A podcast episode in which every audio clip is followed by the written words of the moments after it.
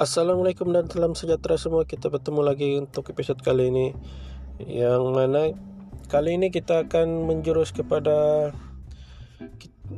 benda yang sudah sekian lama kita tidak bincang. Saya menumpukan pada beberapa bola sepak tempatan, tapi kali ini kita pergi dulu sedikit kepada isu yang sedang hangat sekarang ni, iaitu Manchester United. Untuk episod kali ini nanti kita akan review balik untuk bola sepak tempatan. Okay. Setelah pemergian Ole, kali ini interim manager dipegang oleh Carrick, yang mana sementara untuk mencari coach baru lah untuk Manchester United. Saya dari dulu sejak Ole diberikan full manager, permanent manager, saya tidak bersetuju dengan peranan terlalu pantas, terlalu cepat rasanya. Saya rasa untuk diberikan job sebesar ini kepada oleh, yang mana saya rasa tidak begitu sesuai ketika itu. Tapi setelah 3 musim ni, ya, dia masalahnya oleh dia melakukan benda-benda yang sama, mistake yang berulang, corak yang sama, permainan berulang, pemain baru ditambah juga nampak masih berulang, masih ada corak yang sama, mistake yang sama, seperti musim lepas juga corak permainan ini. Dan saya rasa untuk bola sepak kali ini, untuk bola sepak modern Eropah, mereka ini lebih kepada bukan lagi begitu mementingkan kepada possession football seperti yang kita tengok beberapa musim dulu, seperti Tiki Taka Barcelona. Ya, masih Tiki Taka masih menarik, tapi sekarang berkembangnya corak permainan pressing yang lebih berkesan, cara pressing pemain lawan yang menyebabkan lawan melakukan kesilapan. Itu yang berlaku kepada Manchester United. Oleh yang beberapa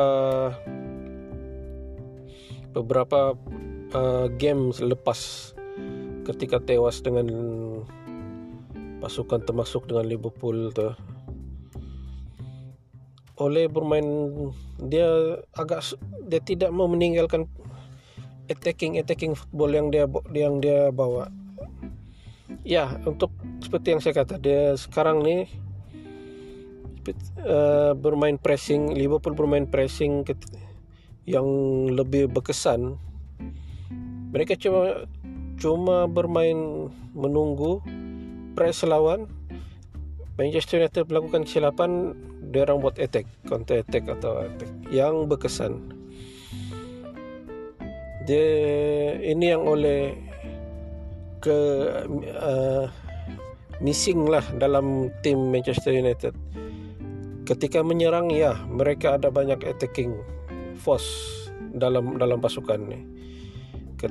Dengan Ronaldo, ada Rashford, ada Cavani, attacking force antara yang terbaik di EPL, di Eropah mungkin. Tapi secara keseluruhan untuk defensif, masalah besar. Mereka tidak dapat melakukan defensif secara teamwork. Ini yang masalah. Lagipun mereka corak main Ole juga selalu defend, naik press ke atas, yang menyebabkan counter attack lawan. Jika dapat melakukan break attack, pasukan lawan dapat melakukan attack, MU sangat tertekan. Mereka lebih melakukan kesilapan. Miguaya melakukan banyak kesilapan. Begitu juga dengan beberapa pemain, seperti walaupun orang katakan Luksyo tu melakukan tugas yang baik, Wan Bisa melakukan tugas yang baik, tapi ketika melakukan membantu serangan, ya mereka baik, tapi ketika melakukan tugas defensif mereka tertekan, yang menyebabkan Miguaya juga terpaksa cover dia orang ni, dan Miguaya melakukan kesilapan akhirnya.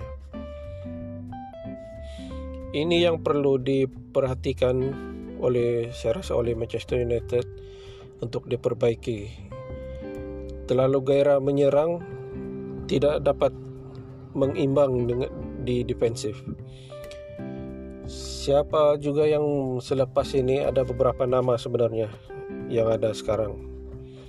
Zidane, ada Jerman, Raf dari Jerman, begitu juga dengan Ajax, pengendali Ajax. Itu juga Brandon Rogers. Secara pribadi saya tidak Zidane, saya tidaklah mengharapkan kepada Zidane untuk mengambil jawatan. Tapi mungkin dia seorang, mungkin dia boleh mengubah, tapi saya lebih kepada seorang manager, mengharapkanlah seorang manager yang ada tactical, boleh melakukan tactical twist dalam tim ni, seorang yang berpengalaman dalam tactical. Mungkin saya lebih memilih mungkin kepada nama yang lain tu, seperti Raf di yang Jerman tu, orang kata ini godfather of Jerman punya DNA football. Begitu juga dengan Ajax ni, dia berpengalaman menguruskan Ajax. Saya mungkin berat kepada dua orang lah, mungkin pilihan ketiga barulah Brandon Rogers. Keempat ni barulah saya akan meletakkan Zidane. Tapi dalam keadaan sekarang mungkin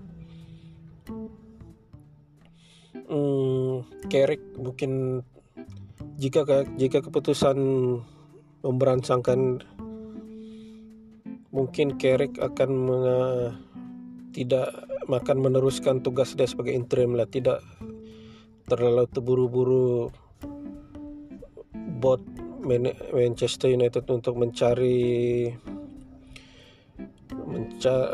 manajer baru dalam kadar segera.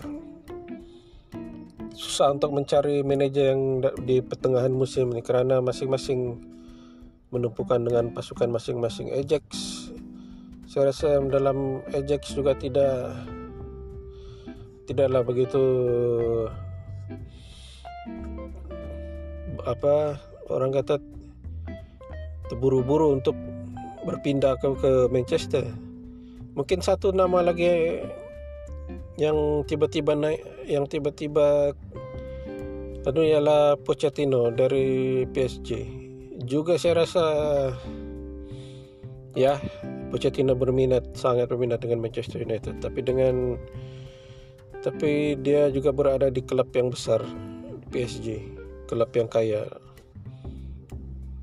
Dan pressure di PSG untuk liga tidaklah sebesar seperti Manchester United. Dia boleh memenang Liga France tu dengan lebih selesa lah daripada cabaran di Manchester United. Dan yang mungkin untuk, kalaupun ada manajer lain yang masuk sebelum, saya rasa juga sebagai status interim sajalah sehingga akhir musim. Zidane bukannya tidak baik, Zidane baik. Dia ada 3 piala dengan Real Madrid, semua kita tahu. Ya, tapi sebenarnya walaupun dia menang 3 piala di Eropa, Champions League waktu itu, tapi performance-nya dalam liga tidaklah begitu memberangsangkan juga bagi saya lah. Dia lebih menumpukan kepada Eropa, glory Eropa daripada liga. Mungkin ketika itu dia di Liga Spanyol cuma ada Real Madrid dan Barcelona. Mereka boleh selesa layak ke kejohanan Eropah pada musim berikut. Tapi untuk Liga Inggris, kalau dia tinggalkan salah satu, dia mungkin tercicir terus dari Champions League musim depan. Cabaran di EPL itulah, cabaran di EPL ni sangat besar sebenarnya. Kalau Zidane ni jenis Champions League, menumpukan kepada Champions League, dia akan tercicir terus kepada di saingan liga. Harapnya tidak begitulah. Okey, untuk kali ini kita cukup setakat ini. Nanti kita akan sambung lagi di lain masa. Mungkin akan ada lagi info yang terbaru, kita akan tunggu nanti. Secara peribadi, kalau dipilih untuk kesemua manajer yang ada sekarang ini, saya mungkin akan memilih kepada Jerman itu daripada Raf, siapa nama, susah nak sebut.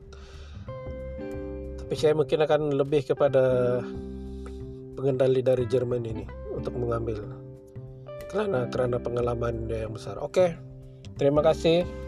Kita akan jumpa lagi nanti. Bye bye.